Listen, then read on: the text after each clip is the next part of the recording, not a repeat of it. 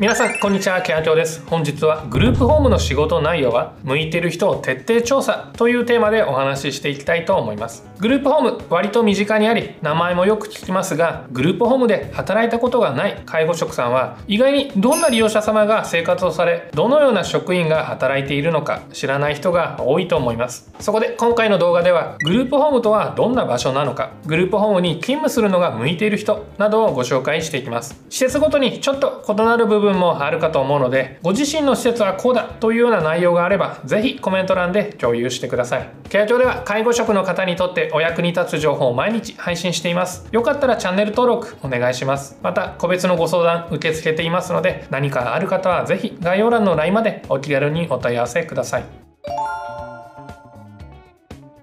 まず最初にグループホームとは65歳以上要支援2以上の認知症の高齢者の方を対象とした小規模な入居型の施設です。1ユニットが5名から9名と小規模のグループを最大でも2ユニットつまり最大18名が入居する施設になります。基本的にはユニットごとに家庭的な雰囲気の中で共同生活を送ります。この共同生活の中で日常生活の継続要介護状態や移行しないこと現在の状態が悪化しないことなどを目的としています。他の入所施設に比べて少人数であるためコミュニケーションが取りやすく認知症の方にはストレスが少ないメリットがあります。しかし看護師さんの配置義務がないために医療的なケアには限界があります。長期的に医療的ケアが必要な方の入居はできません。仕事内容としては排泄介助や入浴介助などの一般的な介護業務調理などの食事の準備といったことがあります。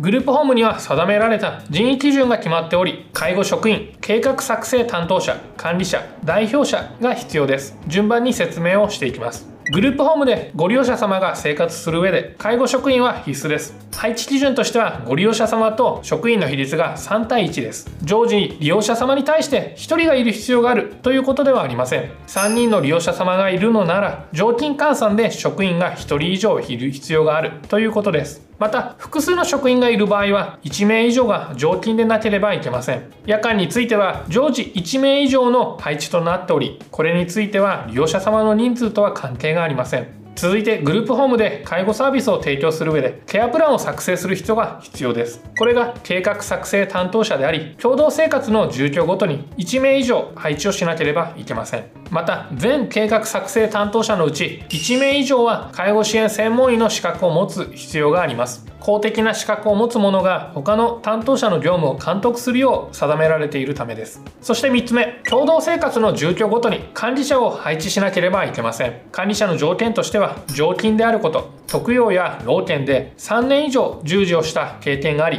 認知症高齢者介護の経験があること厚生労働省が規定する管理者研修を終了していることとなっています。これらをクリアすれば管理者として人員基準を満たすことが可能です。そして4つ目管理者と同様に代表を配置する必要があります。この代表の条件としては特定の介護施設で認知症高齢者の介護をした経験があること。保険医療サービスの事業運営に携わった経験があることこの条件を満たした人が代表者として認められます。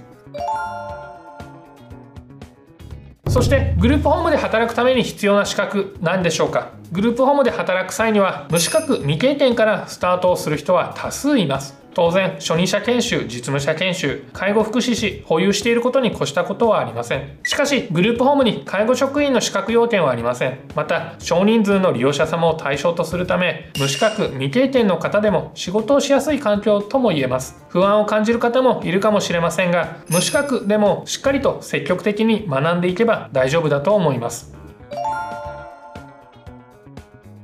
そして気になるお給料ですが他の介護施設に比べては若干ですが平均給料低くなっています。月の基本給手当ボーナスなどの一時金を1ヶ月分に分解して分けたものこの3つを合計した平均給料を国は公表しています。この中で発表されている常勤の方の平均給料を比べてみると特養では約35万円老店では33万9000円グループホームでは28万8000円となっています。この理由はグループホームは他の事業業所に比べて介護度が若干低い方が入居することを想定しているためです。介護事業所の売上に直結する介護保険制度の影響が大きいです。傾向として介護度が高い方の介助をするとよりお金が多くいただけるということがあるので他の施設タイプに比べて売上が少なくその分介護職への給料も少ないということにつながります。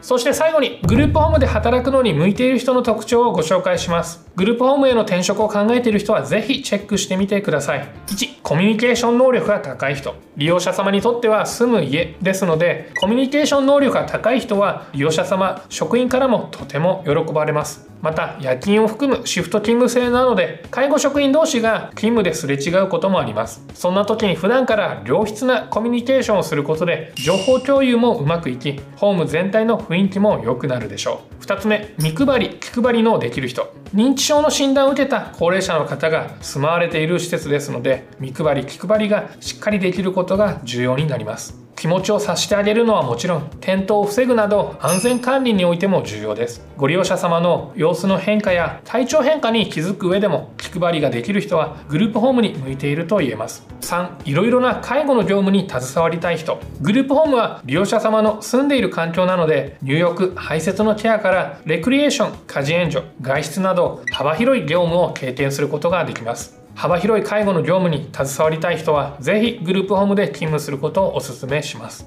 4家事が得意な人。家事が得意な人はグループホームに活躍の場が多くあります。ご利用者様からあの人が料理を作ると美味しいのよねなんて言われるかもしれません。介護業界が未経験でも家事が得意であれば自信を持ってグループホームで勤務をしていいと思います。5認知症ケアについて関心がある人。グループホームは認知症の診断を受けた方が生活をする施設です。勤務をして利用者様と関わることで認知症に関する知識対応方法をリアルに学ぶことができます。介護職としての専門性を高めるにはぴったりの職場かもしれません。今回はグループホームに関してご紹介をしました。是非皆さんの職場グループホームでどんな仕事の仕方をしているか是非コメント欄で教えていただけたらと思います。今日の動画もご覧いただきありがとうございました。いいね動画へのコメントチャンネル登録もお願いします。また解錠術に特化したサブチャンネルも開始をしたのでご登録お願いします。ご相談 LINE まで概要欄からでも登録ができます。それではまた次の動画で。さようなら。